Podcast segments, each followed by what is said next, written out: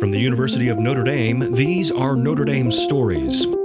In this episode, as the situation deteriorates in Venezuela, a Notre Dame expert explains how we got here and what to expect next. And as millions of people celebrate their Irish heritage, we look back at a student club's championship foray into Irish dance.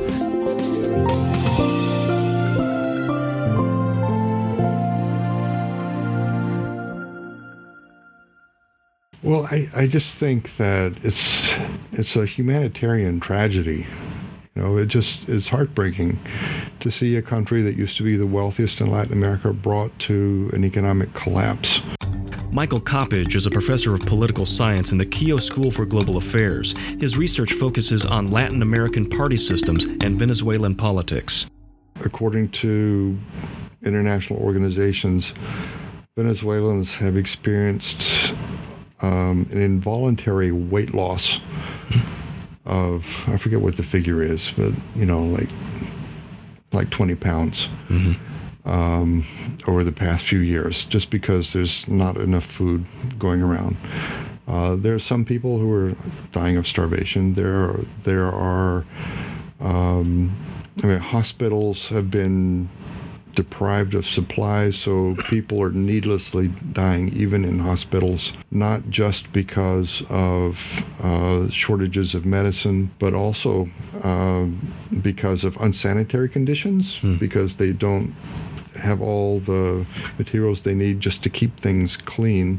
And also now because of uh, blackouts. There, there hasn't been enough electricity to run the medical equipment that's necessary to keep many patients alive. Uh, so that, that's just heartrending to to see that happening, and, it was, and knowing that it was completely unnecessary. It didn't have to be this way. The issue in Venezuela, I think that that lands on the radar for a lot of Americans and maybe a lot of folks around the world only after it gets really bad.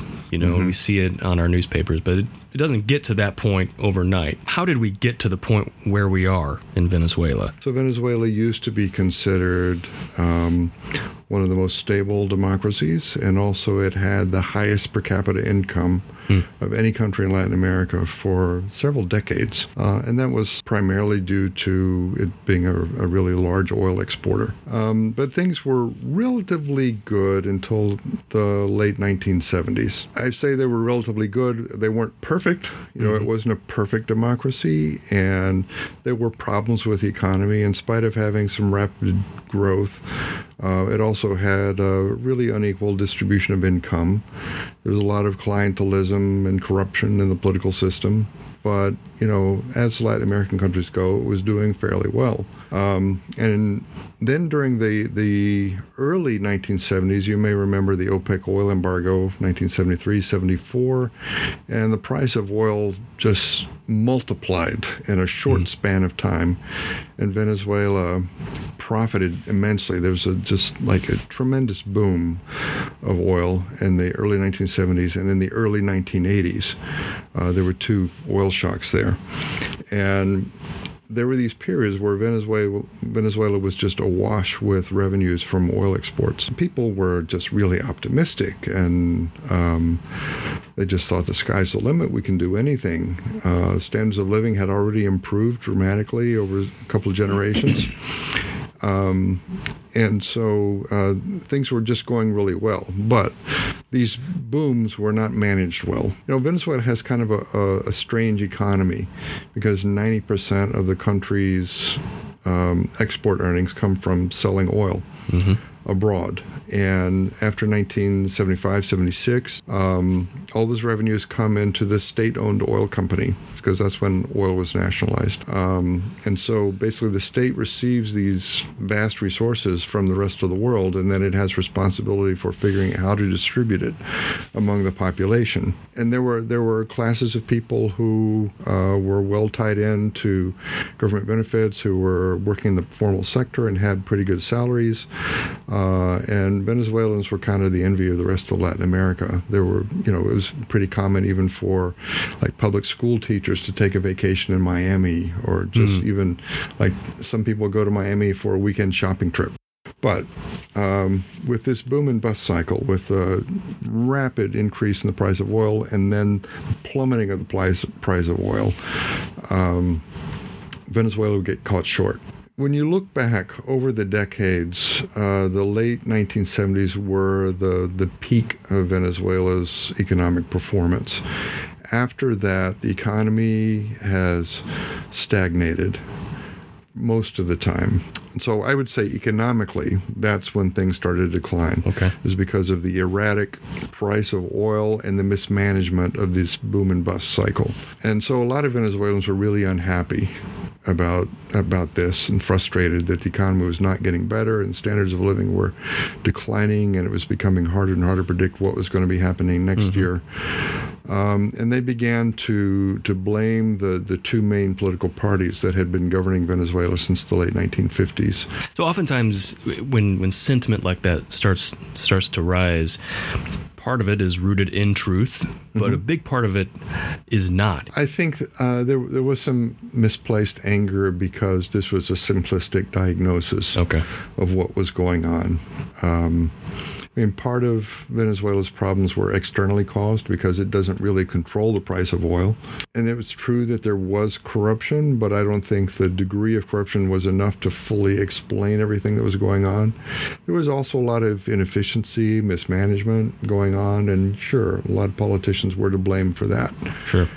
Um, but just the the notion that everything would be fine if we just got rid of the corrupt politicians, that was simplistic.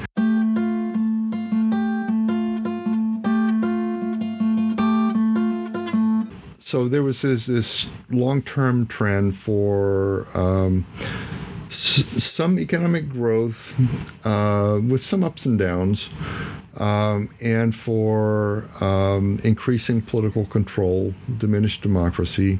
There, there was a crucial event, though, that happened uh, in two thousand two.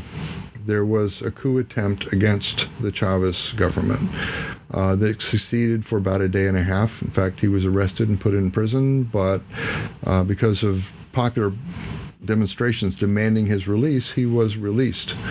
Um, and in retaliation for that, the Chavez government uh, just took widespread reprisals against anybody who was involved in that coup attempt. You know, he was able to say, you know, these people were not respecting the results of the elections, which we won, and, mm. you know, not following the rule of law. They're disobeying the Constitution, they're disloyal people, which was all true. Mm-hmm.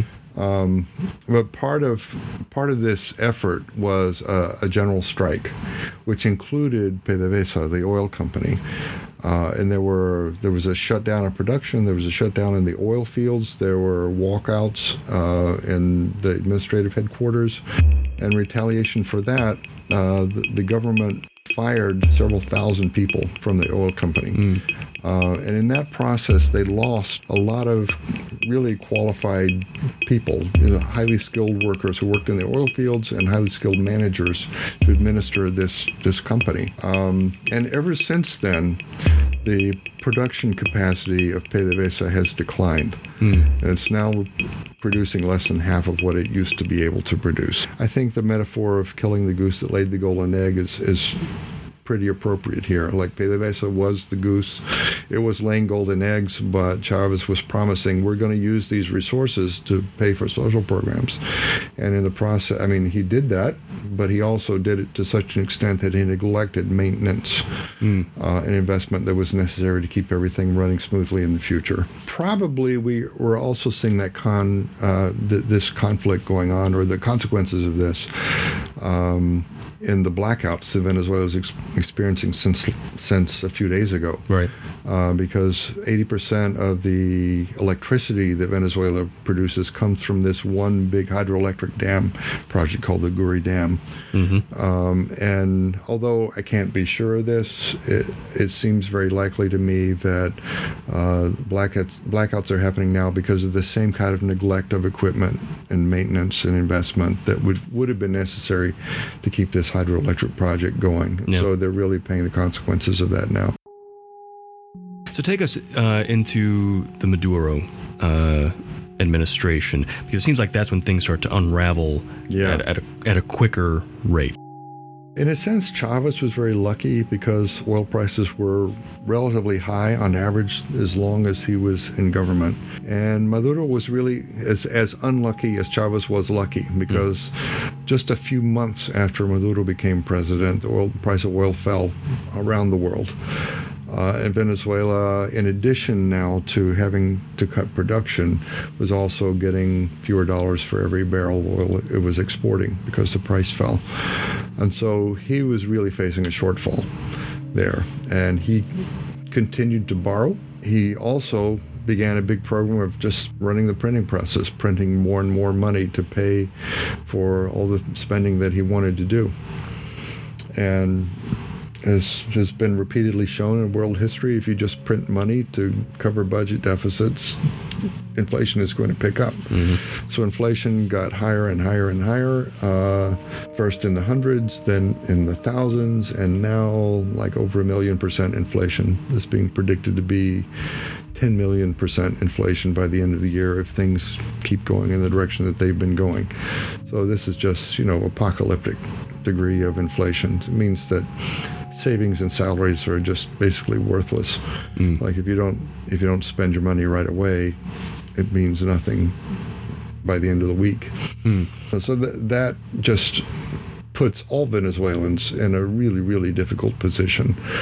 Um, They they just have very little money to, to buy anything. But there are also shortages of food that have happened, uh, largely because of economic policies. One of the things that Chavez and also Maduro uh, have done is when they when they met with some resistance from the private sector, they would just confiscate enterprises or confiscate farms and say, mm. you know, if you're not willing to use your capital for the benefit of the country, then we'll take it over and we will use it for the benefit of the people. But uh, you know, a lot of a lot of uh, merchants were finding that with the with the severe price controls that the government was imposing, uh, if you know they would lose money for every unit that they sold of, of goods, and there was absolutely no incentive for them to to stay in business. You know, and so many of them would, and as the government accused, many of them would just find a warehouse and hoard their goods there. Mm. Hoping that eventually they'd be able to sell them for a profit. But the government would use this as a pretext to just seize that, seize those goods and send them to the state-owned grocery stores where they could be sold. And the government was losing money on these things, but um, they didn't care. Hmm. In our frame of reference, I think there have been a lot of folks who are quick to talk about the situation in Venezuela and blame socialism, blame a certain political philosophy. Is that too simplistic? Well, I think what Venezuela has had is a is a form of socialism. Uh, and the Venezuelan version of socialism, I think the, the big problems with it were that first, it's it's anti-democratic. Um, it really did want to um, to do away with any constraints on the executive. And even though they were winning elections, as soon as they started losing elections, they started doing away with elections or cheating at elections. And so mm. it's the, the facade of democracy has been totally removed now. That's one problem. Another problem is that this was a really horribly mismanaged kind of socialism, in which there there was a, a lot of waste. Uh, there was there were, there were tremendous disincentives for the private sector to continue to exist, and just the, the, the fantasy that even an oil-rich state controlling everything about the economy could be a vital, viable system, that that's been shown to be false.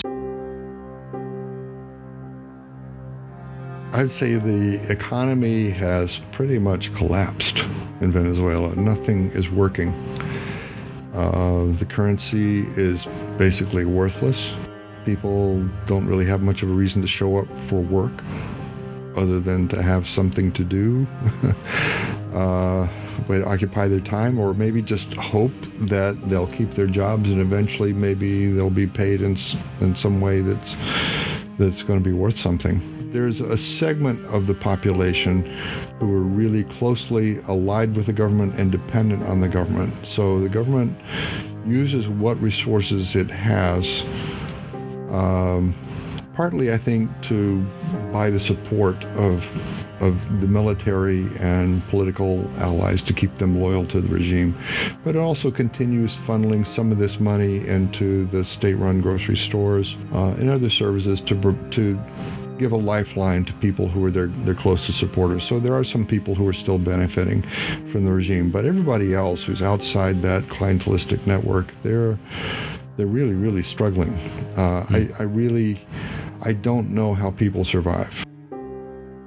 Would there be a, a historical frame of reference from which people could kind of get a picture of this? We haven't seen much of this. I won't say it's absolutely unprecedented. It's among the highest inflation episodes in world history.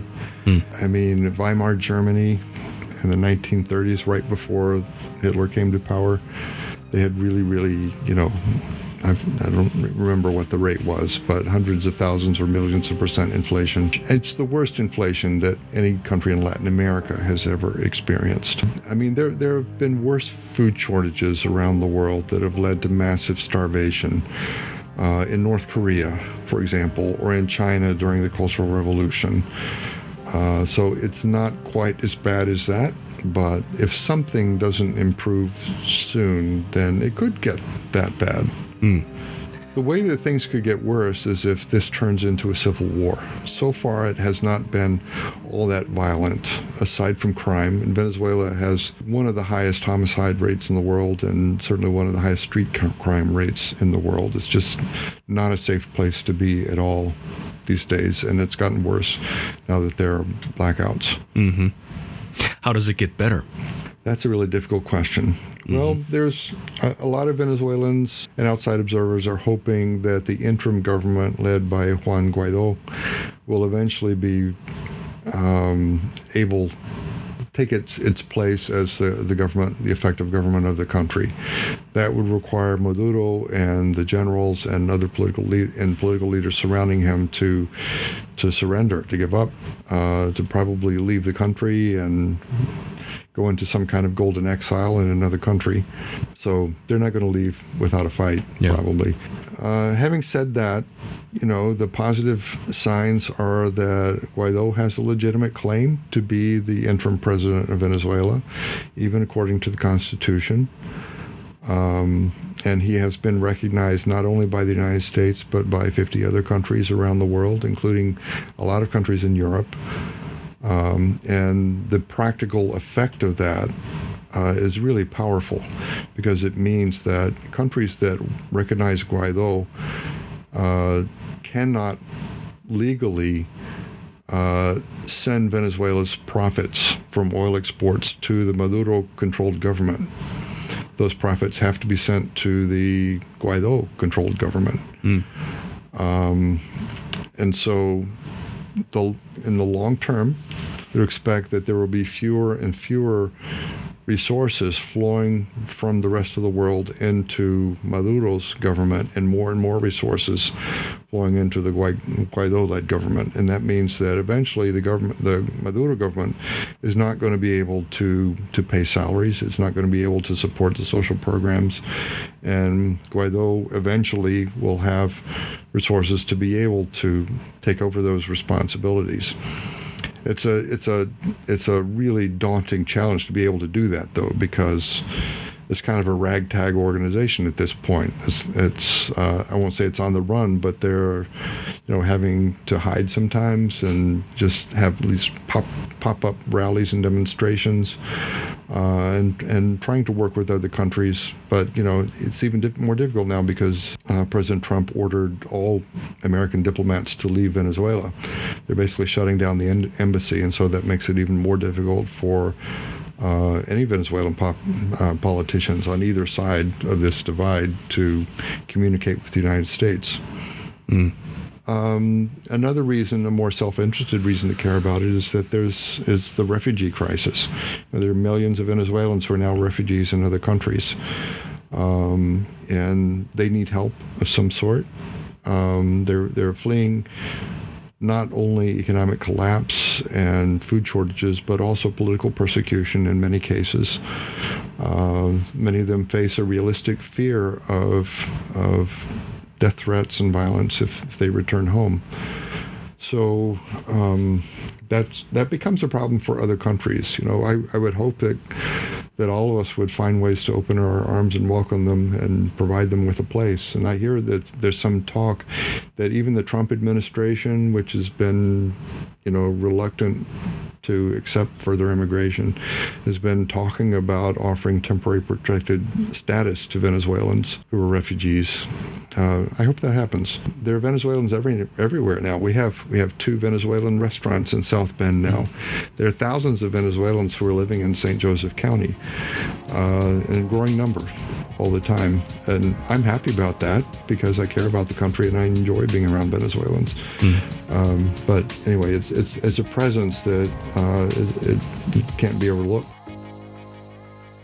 Michael Coppedge, thank you very much. You're welcome.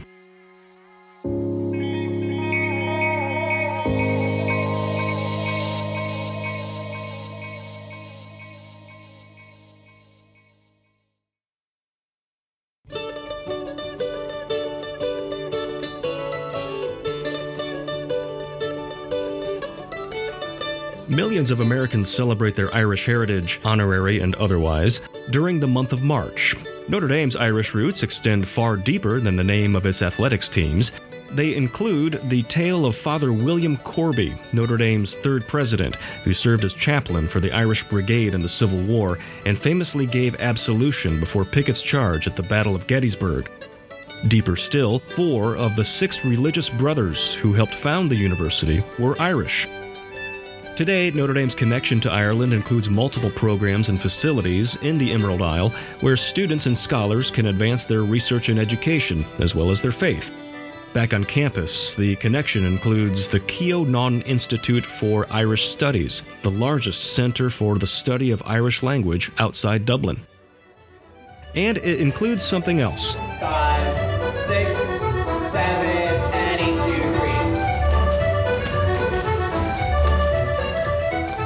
The Notre Dame and Saint Mary's Irish Dance Team.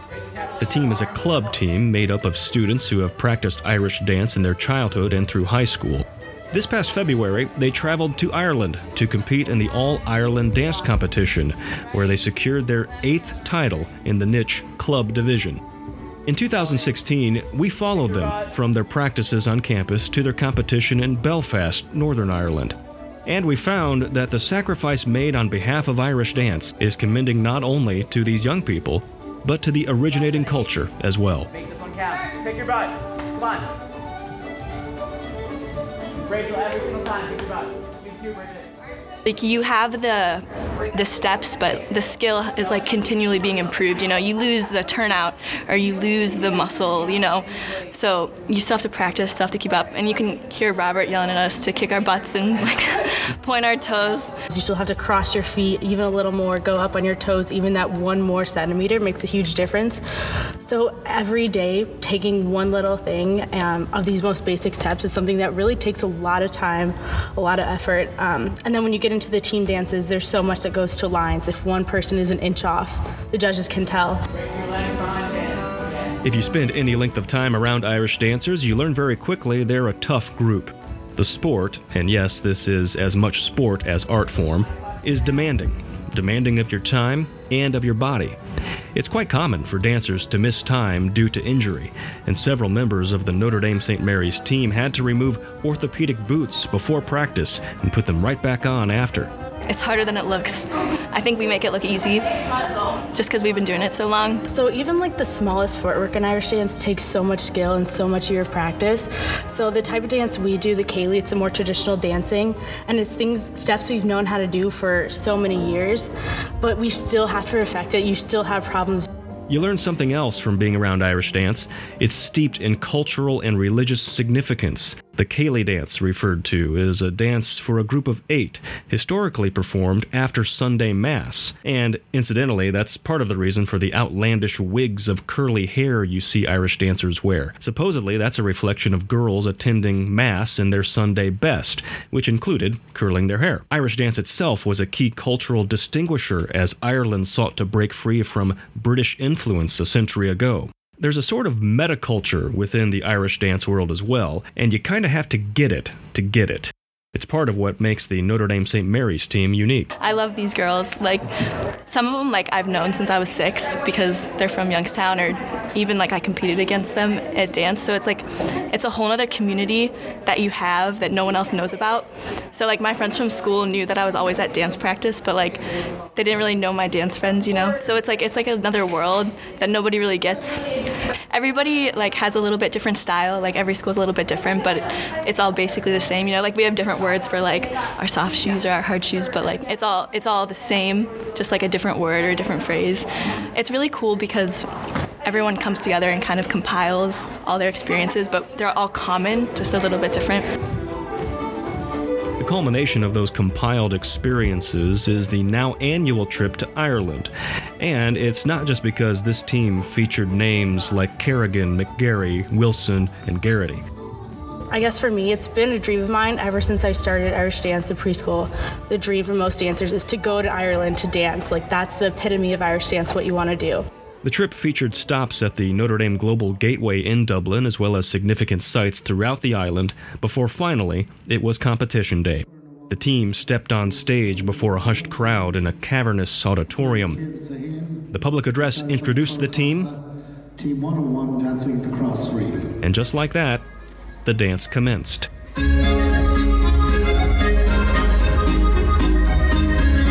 When it was over, the team would say it was probably their best rendition yet, and rightfully so.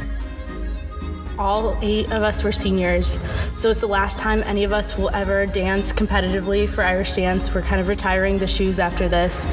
Um, so it's bittersweet in a way. Um, I think it's really been the best competition for me so far. The last one, every time you go back, you are able to enjoy it more and more. The Ceili dance is about time, marking each step based on the song's rhythm and progression. And for members of the Notre Dame Saint Mary's team, perhaps it's fitting to close out their competitive career this way, a dance marked in time, marking the passage of time from one chapter of their life to the next. Irish dance is immediately recognizable and eminently eye-catching. It is something that says Irish without saying anything at all. A group of Notre Dame students leaving their mark on the All-Ireland competition is a celebration of a connection to Ireland and a nod to Irish ancestry, honorary or otherwise.